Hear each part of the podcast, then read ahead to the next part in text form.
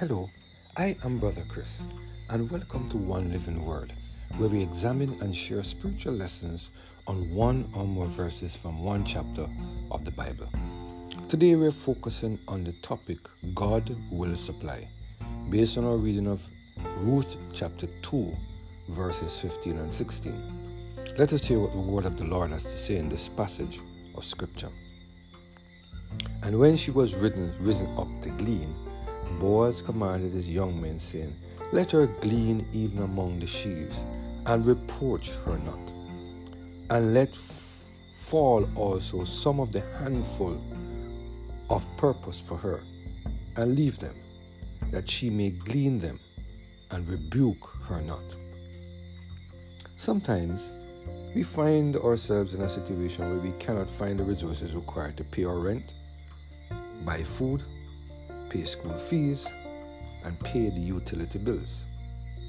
During these periods of severe stress, we sometimes feel like giving up. Today, through the story of Ruth, God is reminding us that He will take care of our needs in accordance with His riches in glory. In Ruth chapter 2, verse 15 and 16, the word of the Lord said, And when she was given up to glean, Boaz commanded his young men, saying, Let her glean even among the sheaves, and reproach her not. And let fall also some of the handful of purpose for her, and leave them, that she may glean them, and rebuke her not. Can you imagine what it felt like to leave your country and to come to another land where you did not have the resources and the family support system? Can you imagine how Ruth felt each day when she needed food to eat but did not have the resources to purchase the food? God provided a way for her to get the food that she needed each day.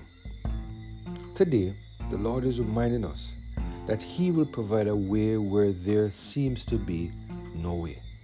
We must remember that in this great controversy between God and Satan, it is the intention of the enemy of our souls to rob us of eternal life by getting us to doubt God. Satan will place us in certain circumstances in order to make us feel that God is not there. This is never true. God is always there for us. Even though we cannot see Him, we can trust His heart. The Bible reminds us that God will never leave us nor forsake us. God is our provider, and even though it may appear that He is taking long to answer our prayers, He will provide what we need just in the time that we will need it. We cannot afford to give up because God never fails. No matter how dark the situation may appear, God will come through for us. We cannot afford to forget the way He has led us in the past. God uses the evidences of His past treatment to help us to exercise faith in the current circumstances of our lives. We must thank the Lord for the story of Ruth, which gives us the blessed assurance that God will make a way for us to deal with the circumstances and situations and that we will reap good success at the end of each day. Matthew Henry, in commenting on this passage of scripture, said, He encouraged her to go on in her gleaning and do not offer to take her off from that. For the greatest kindness we can do our poor relations is to assist and encourage their industry. Boaz ordered his servants to let her glean among the sheaves, where other gleaners were not allowed to come, and not to approach her, reproach her. That is, not to call her thief or to suspect her of taking more than was allowed. All this shows Boaz to have been a man of a generous spirit and one that, according to the law, considered the heart of a stranger. I pray that we will continue to put our trust in Jesus today, knowing that God will take care of us.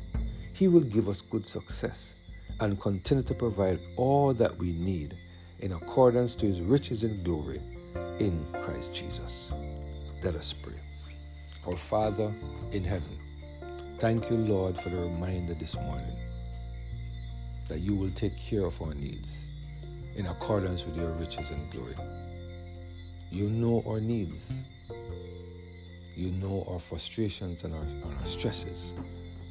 We thank you, Father, that your words through the story of Ruth reminds us this morning and today that you will never leave us nor forsake us. Thank you, Lord, for what you have provided already. What you will provide for us, we pray, through Jesus Christ our Lord. Amen. Have a blessed and Holy Spirit filled day.